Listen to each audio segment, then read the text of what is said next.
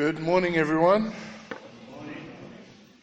It's good to be with you as always, and it is my pleasure, my privilege to open God's Word for you.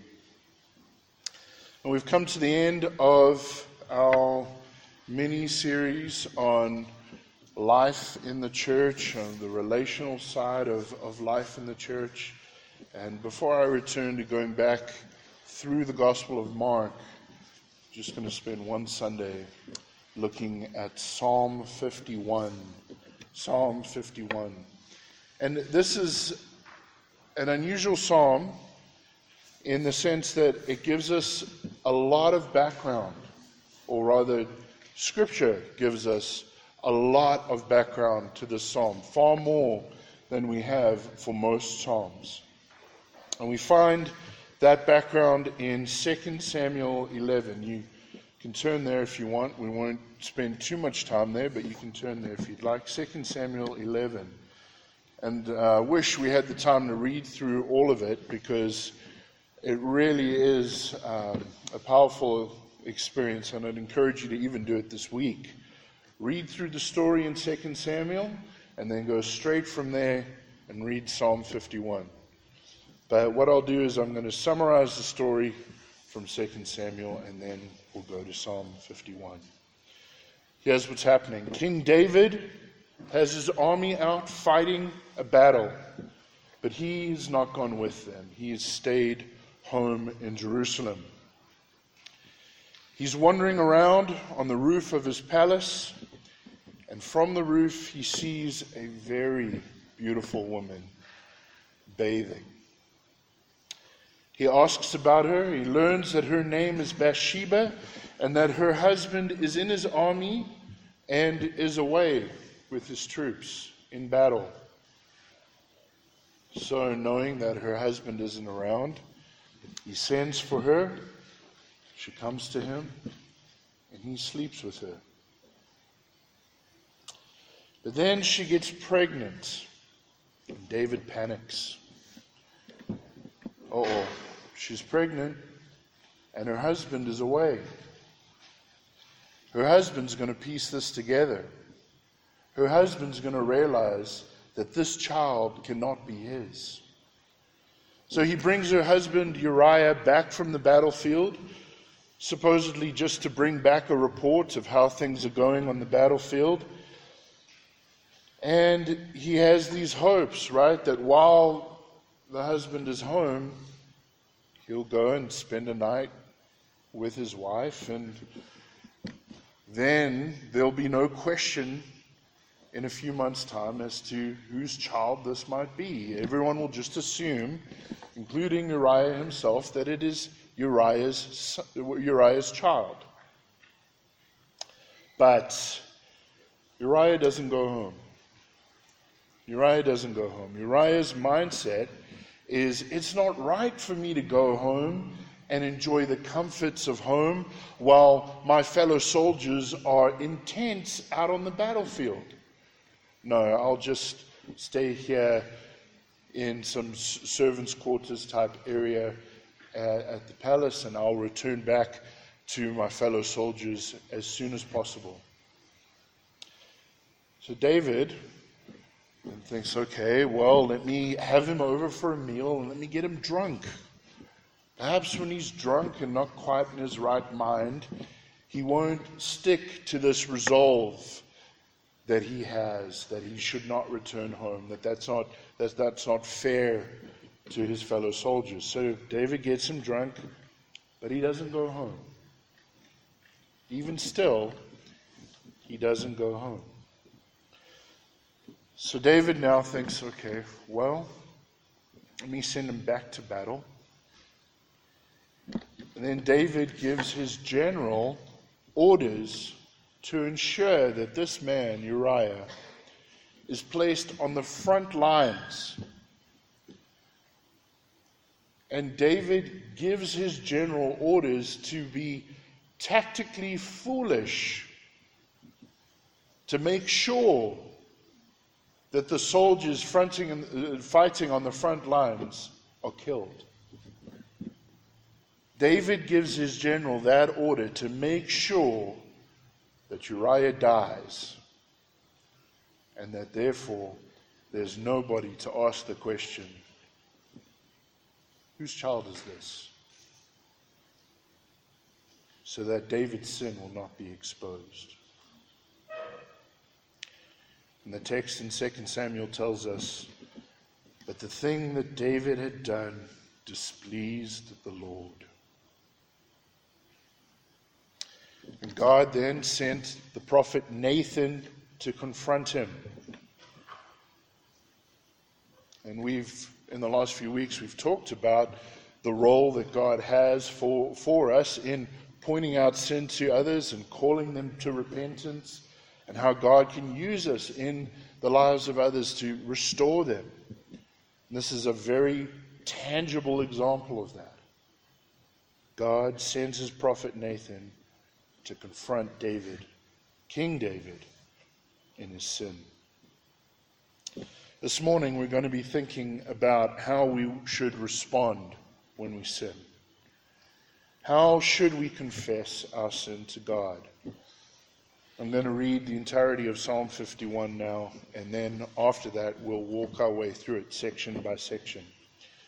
Psalm 51 starts with uh, this description at the top that helps us understand the context, the situation in which it was written that points us to this backstory that I've just shared with you. It says, To the choir master, a psalm of David, when Nathan the prophet went to him after he had gone into Bathsheba. Verse 1. Have mercy on me, O God, according to your steadfast love, according to your abundant mercy Blot out my transgressions. Wash me thoroughly from my iniquity and cleanse me from my sin. For I know my transgressions, and my sin is ever before me. Against you, you only have I sinned and done what is evil in your sight, so that you may be justified in your words and blameless in your judgment. Behold, I was brought forth in iniquity, and in sin did my mother conceive me. Behold, you delight in truth in the inward being, and you teach me wisdom in the secret heart. Purge me with hyssop, and I shall be clean. Wash me, and I shall be whiter than snow. Let me hear joy and gladness. Let the bones that you have broken rejoice. Hide your face from my sins and blot out all my iniquities. Create in me a clean heart, O God, and renew a right spirit within me. Cast me not away from your presence, and take not your Holy Spirit from me. Restore to me the joy of your salvation and uphold me with a willing spirit. Then I will teach transgressors your ways, and sinners will return to you. Deliver me from blood guiltiness, O God, O God of my salvation. And my tongue will sing aloud of your righteousness. O Lord, open my lips, and my mouth will declare your praise. For you will not delight in sacrifice or I would give it. You will not be pleased with the burnt offering. The sacrifices of God are a broken spirit, a broken and contrite heart. O oh God, you will not despise. Do good to Zion in your good pleasure. Build up the walls of Jerusalem. Then will you delight in right sacrifices, in burnt offerings and whole burnt offerings. Then bulls will be offered on your altar. How should we confess our sin to God? First of all, we must go to God for forgiveness, approaching Him on the basis of His mercy. Verse 1 Have mercy on me, O God, according to your steadfast love, according to your abundant mercy. Blot out my transgressions.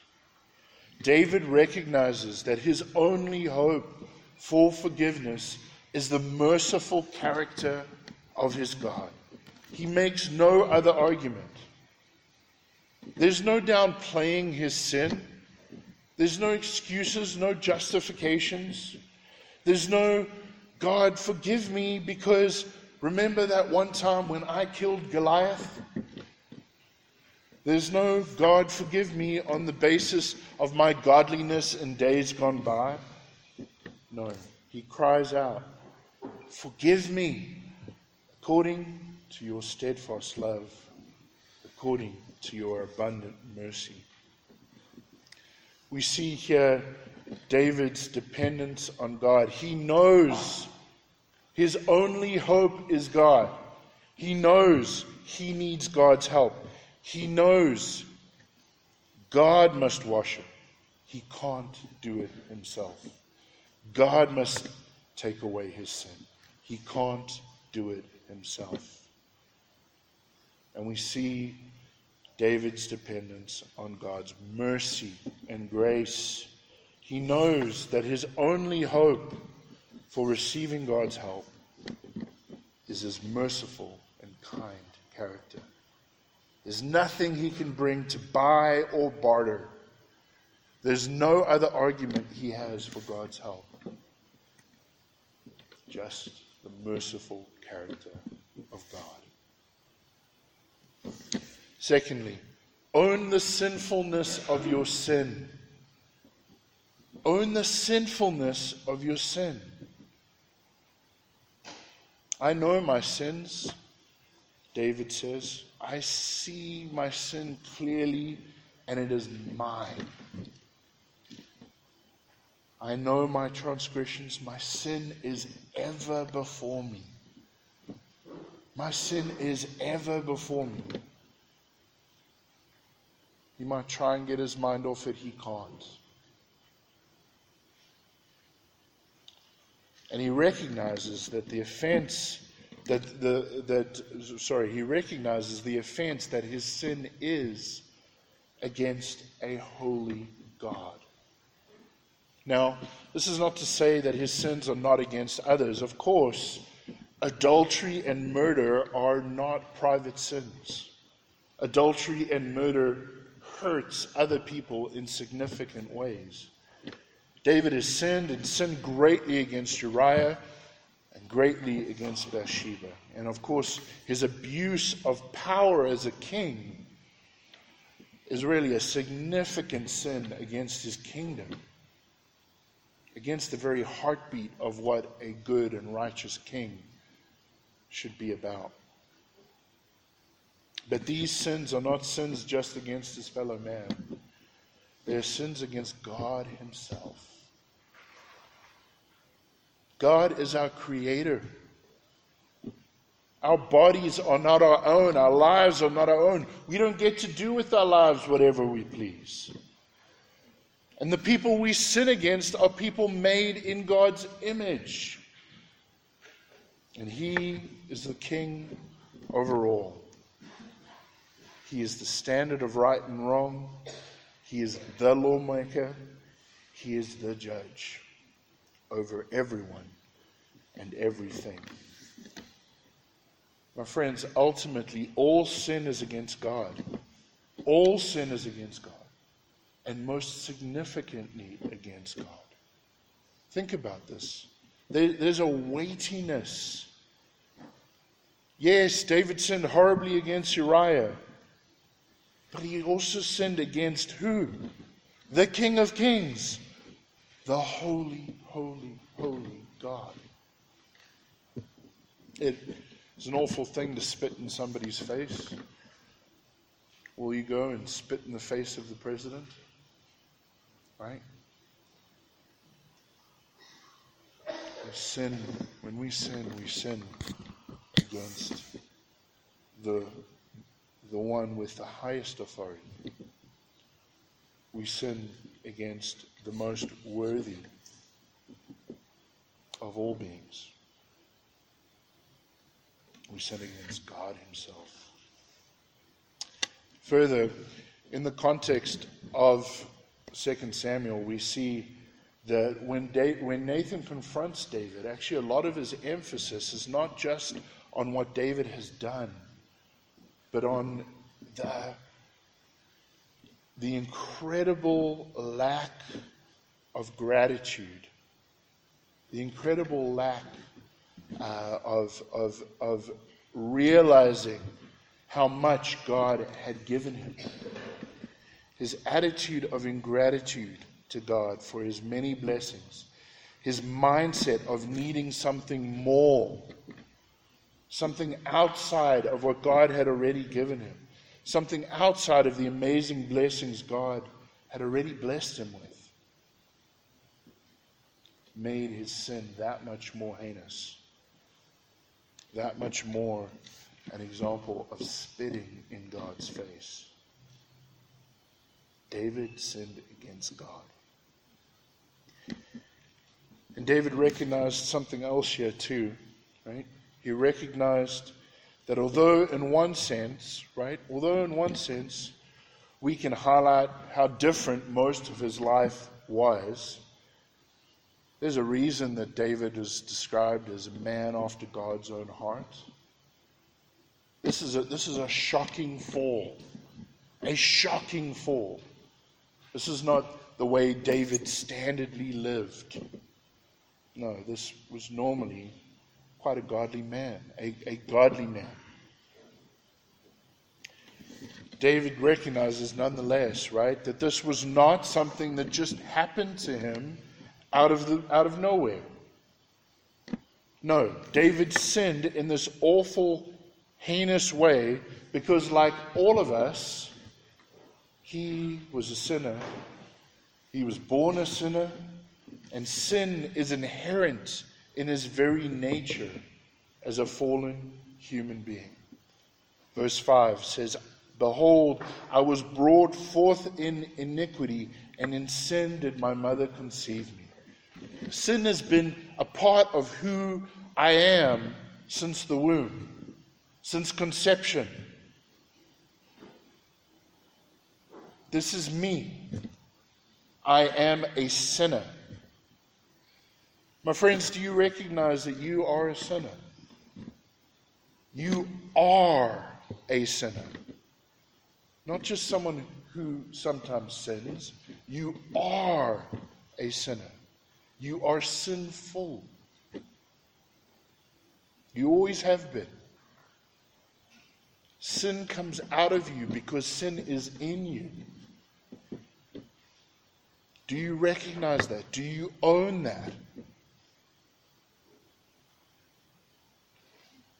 This is another dynamic we need to own about us. And we can't run from this. If you, you try and run from this, your sinful nature runs with you. It's in you. We sin because we are sinners, and as such, we desperately need outside help. We desperately need a Savior. Recognize that. It's, it's a scary reality in and of itself. It's true. Recognize it. Own it. Thirdly, believe and ask for God's forgiving and transforming grace. I say believe and ask for because it's clear here that that's David's attitude. He's asking for these things, he's also confident he will receive these things. And we can ask for these things with confidence if we are Christians. We can ask for these things for, with confidence because God has graciously promised these things to those who are his own, to believers.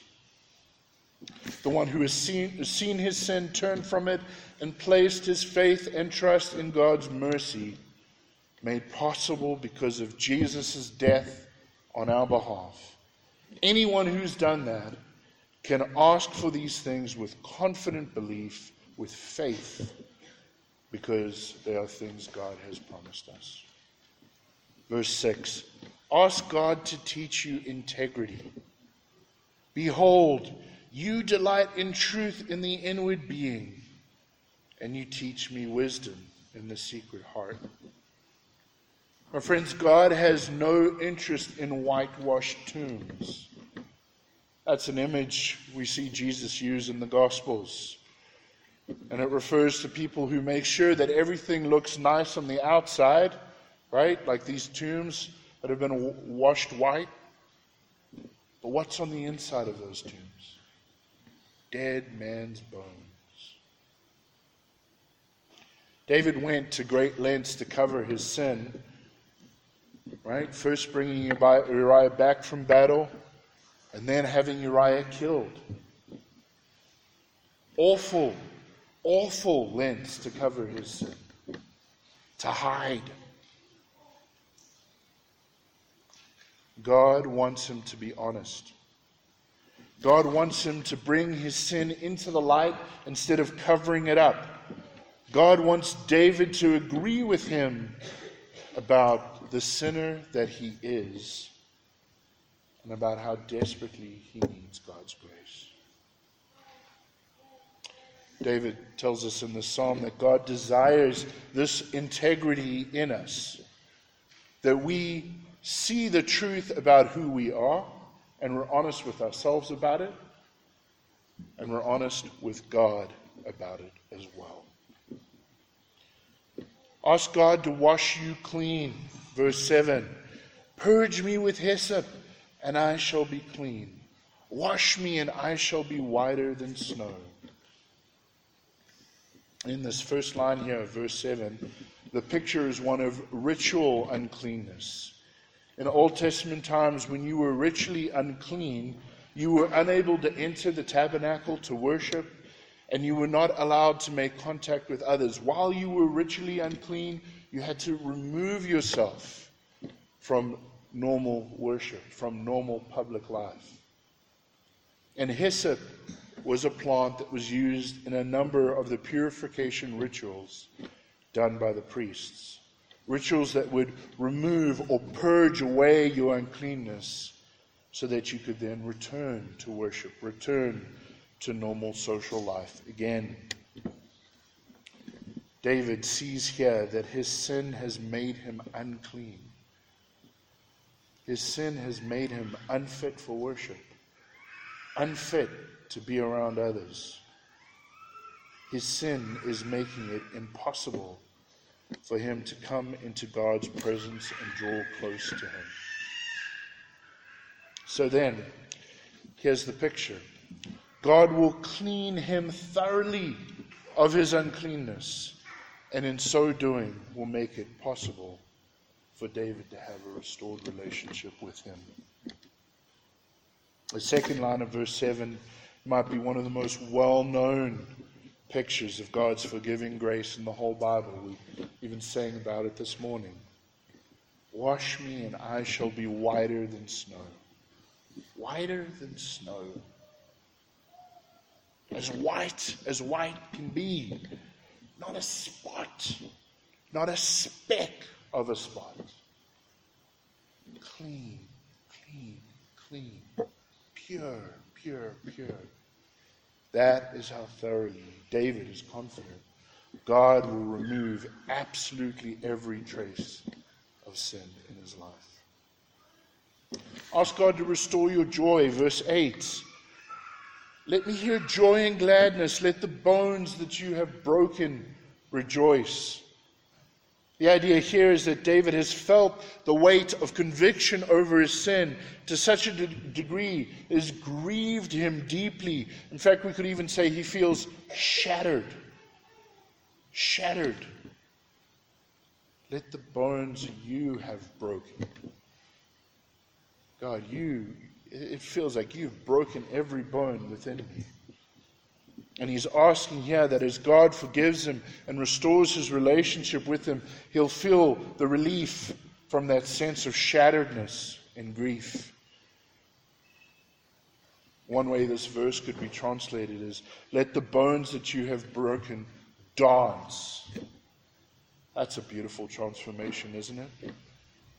Somebody lying on the ground in pain with all their bones broken to somebody jumping for joy, dancing. Ask God to delete the record of your sin. Delete it. Hide your face from my sins and blot out my iniquities. It's verse 9. In other words, God, I don't want you to see any of my sin. And when you look at my life, I want you to see no record of my sin. Nothing at all.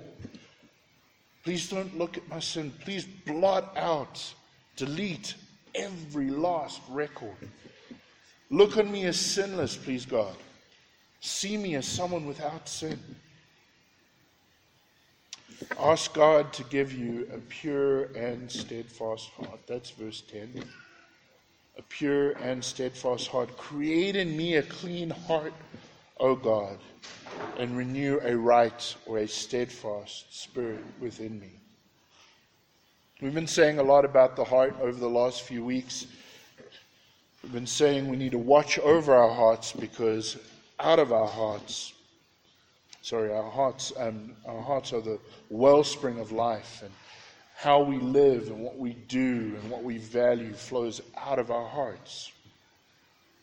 And our hearts are our inner man, what we want, what we desire, how we reason, what excites us, what moves us. And when we become Christians, God gives us a new heart. That's one way the Bible speaks about, about this, this, this new heart is, is as something in a moment. God takes out our heart of stone and gives us a heart of flesh.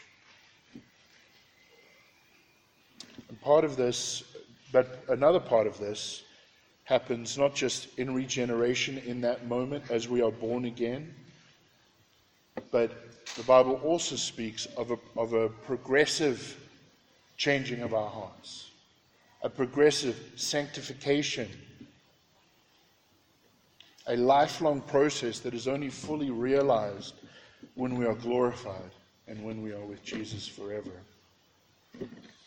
So David prays, Create that new heart within me, please God, a pure and clean heart that loves and lives for what it should love and live for, that isn't tainted with any sinful desires. And he asks that it would be steadfast. In other words, that he would constantly love and live for the right things. Not hot and cold, not on and off, living for God today and then pursuing sin tomorrow.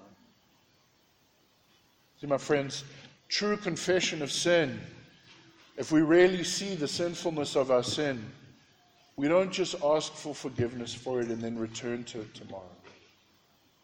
Our heart's longing is that we would, we would not return to that sin. And the way that we don't return to that sin is by having a pure heart and a steadfastly pure heart.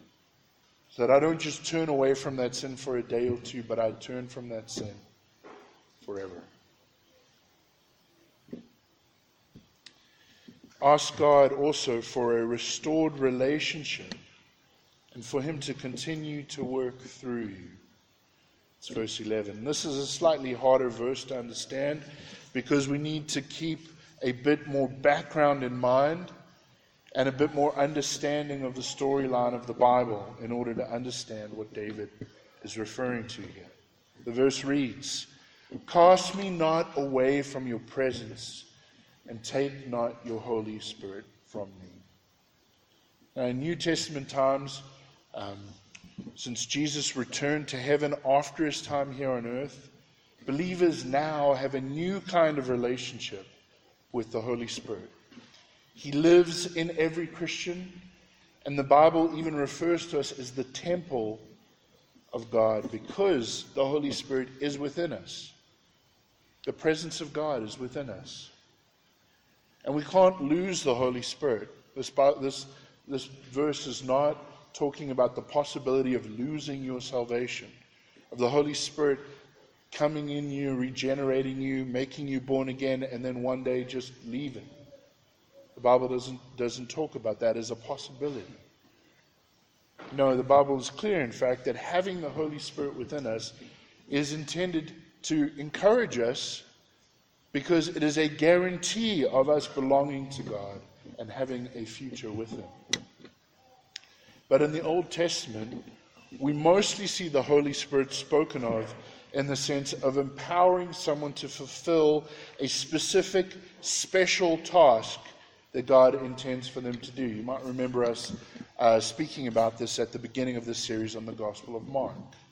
This is where we get this idea of a Messiah or an anointed one, someone selected and empowered by the Holy Spirit to fulfill a special job for God. And as king, David was empowered by the Holy Spirit to be king. So his plea here is please, God, don't take your special presence away from me. Don't take away the empowering and the privilege of serving you in this special way. If we would translate that into New Testament times, our current times, and our lives, we might ask, please, God, don't let my sin create a distance between us so that I don't feel close to you or able to draw near to you in prayer. And please, God, don't let my sin be a reason for you to no longer work through me in ministry to others.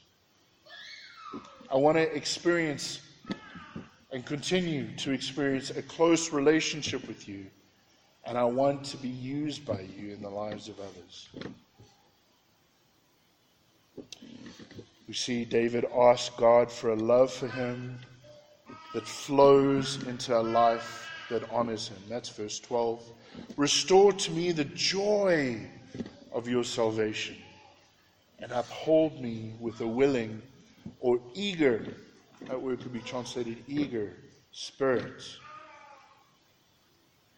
Whenever we get caught up in sin, we've done so because of what's going on in our hearts. Whenever we get caught up in sin, we've done so because we found something else to be more worthwhile, more fulfilling than God Himself. We've lost our first love, as the New Testament puts it. David asks here for God to restore, restore the joy he had in his salvation, the joy he had in God's mercy to him, God's relationship with him. And this is key. How do we have a steadfast heart? As we looked at earlier, how do we have a heart that remains true, that, that remains on course? How do we walk with God with consistency? God upholds us, we see here. He keeps us on track with a willing or eager spirit passionate, excited. He keeps us on track with a love for Him and a joy in living for Him.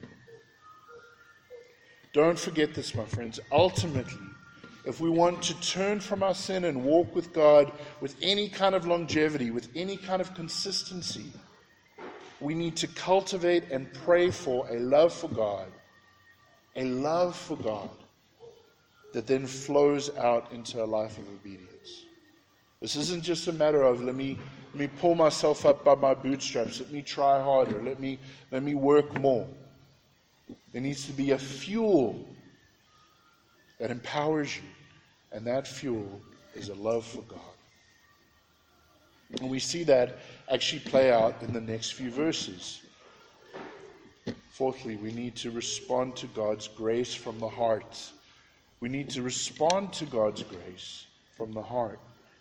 Verse 13 says, okay, and now at this point, having these requests answered, having God, having knowing God's forgiveness, having received God's forgiveness, having his relationship with God restored, David goes on, verse 13. Then, then I will teach transgressors your ways, and sinners will return to you. Deliver me from blood guiltiness, O God, O God of my salvation, and my tongue will sing aloud of your righteousness. O Lord, open my lips, and my mouth will declare your praise. Because of this, this flows forth. Because of what you've done for me, here is my response. David says here, God, if you show me mercy and forgiveness for this sin, for a sin as great as this, if you show me mercy and forgiveness, I'll be so blown away. I'll tell everyone about it. I'll seek out transgressors. I'll seek out people turning from you, rebelling against you, and I'll go after them and I'll tell them there is forgiveness in God. You might, you might have despaired that you could be forgiven, that your relationship with God could be restored. I'm going to tell you God forgives. God is merciful. There is forgiveness with Him. And they'll repent, God, and they'll come to you for mercy. My friends, this is where evangelism and discipleship comes from. I've been forgiven. I've been shown mercy. I've been shown grace. Let me point you to my merciful, gracious God. If you don't know him, let me tell you about him. And if you do know him, let me tell you more about him. And this is where worship comes from. I'm so moved by what God's done for me. How could I not sing about it? The Christian life, my friends, it all comes from this. It all comes from knowing we are great sinners and being amazed at our great Savior. Remember, God wants your heart, not merely external religion. That's verses 16 and 17. And this is an easy, easy, easy trap to fall into. We try to fix things between us and God by doing some good deeds, by upping our religious activity. But hear me very clearly you cannot pay God for your sins. There is no salvation by works. You will not delight in sacrifice, or I would give it. That would God, if it was as easy as that, I would just do it. I go bring you some, some animal sacrifices. If you were going to be pleased by that, I could do that. But David knows his problem's way bigger than that.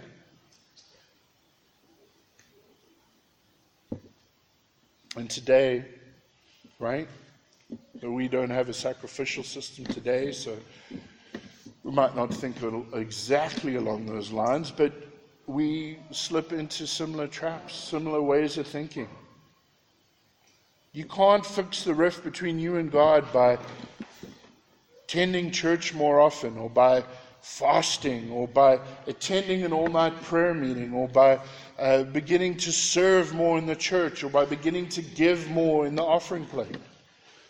Those things don't fix anything, they don't clean you, they don't take away your sin. You can't pay your debts. Good deeds and religious activity will not fix the problem. What will? Verse 17 The sacrifices of God are a broken spirit. A broken and contrite heart, O God, you will not despise.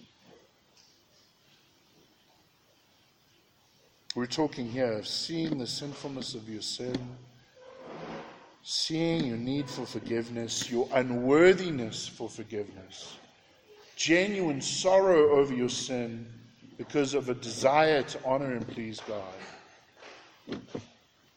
You recognize you can't save yourself, you can't fix things yourself. So you go to your merciful God and put all your hope in Him for your forgiveness and salvation. All your hope is in his mercy and grace. We're back at verse 1, aren't we? Have mercy on me, O God, according to your steadfast love. According to your abundant mercy, blot out my transgressions. Religious activities and, de- and, uh, and good deeds do have their place. They do. When they flow out of an amazement and gratitude at God's mercy to you. When they are expressions of love for God and joy and thankfulness in the salvation He has already provided you. God wants your heart, not just externals. He wants your humble and complete dependence on Him for mercy. And He wants a life of worship and obedience that is a response and overflow to His mercy. Lastly, we see in this psalm aim for a God honoring future dependent on God's blessing. We see here do good to Zion in your good pleasure, build up the walls of Jerusalem. Then will you delight in right sacrifices, in burnt offerings and whole burnt offerings. Then bulls will be offered on your altar. Here, David asks for God's blessing on his people and looks forward to a time when his people will offer the right type of sacrifices, the right type of worship to God. Worship according to the heartbeat of this psalm. Sacrifices offered from hearts that know their need for God's mercy and are responding to that mercy. But think about this. How bold is this request? I mean, this is, this is in the same psalm where David's basically approaching God and saying, I, the adulterer and murderer, I ask that you do good to my people, that you build up the walls of the city so that it's secure and so that it can withstand outside attack. May things go well for us and go well for us for a long time, please, God. Please answer that prayer, God. But doesn't that highlight for us who David knows God to be? He asks God for blessing, not because he's earned it. He knows he hasn't. He asks God for blessing because he knows who God is. God is merciful and gracious. As this verse even says, right? He says, Do good to Zion in your good pleasure. Do good to Zion because, God, I know that you love to bless. And David doesn't just want things to go well for his people. He looks ahead and prays and asks for a future time when they are all honoring and worshiping God as they should. There's a God centeredness to this request. He's asking for God to be glorified and honored amongst his people. And we can pray the same for our families, our church, our city, our nation. Again, not because we deserve it, we don't, but because our God is wonderfully merciful and loves to bless. Now, let me say this in, in closing. I think many of us here fall into one of two errors in our outlook about our sin. I think some of you may think this psalm doesn't really apply to you. You're a good person in your mind. You definitely are no adulterer or murderer. But my friends, hear Jesus from Matthew 5. Matthew 5, verse 27. You've heard that it was said, You shall not commit adultery. But I say to you that everyone who looks at a woman with lustful intent has already committed adultery with her in his heart. Verse 21 says, Matthew 5:21. You've heard that it was said to those of old, you shall not murder, and whoever murders will be liable to judgment. But I say to you that everyone who's angry with his brother will be liable to judgment. Whoever insults his brother will be liable to the council. And whoever says, You fool, will be liable to the hell of fire. My guess is that this room is actually full of adulterers and murderers. Very possibly every one of you. In the eyes of Jesus, adulterers and murderers. My friends, you are all sinners, proper sinners, sinners to the core, sinners from conception, sinners deserving of God's judgment. And you can't fix your sin problem with good deeds or religious acts. All of us must own the sinfulness of our sin our inability to fix the problem ourselves and go to God for mercy. All of us. And we will receive it. Now, a second category, perhaps, is that some of you may see, may see the seriousness of your sin, and you may know that you can't fix it, but you doubt God's mercy. You doubt God's mercy. The fact that God is merciful means exactly that. The fact that God is gracious means exactly that. Here's what I mean He forgives people who do not deserve it. He forgives people who do not deserve it. And that includes you. If you go to Him, acknowledging your need for mercy, asking for mercy, you will receive it. He will forgive if you go to heaven. Praise God for His amazing mercy. Amen. Okay. Um, what we're going to do now, we're going to enjoy a time of communion together uh, take the Lord's Supper together. And uh, uh, this is a time for Christians, for those who are born again, for those who have gone to God for mercy and embraced His mercy. This is a time for Christians to remember that God has made provision for their sin, that God has blotted out their sin and deleted any record of sin from their record. But as such, right, as such, this is a time that's it's only fitting for true Christians to be a part of this time. So if you if you're not a Christian, please don't participate in this in this uh, uh, as we take communion, as we take the Lord's Supper together.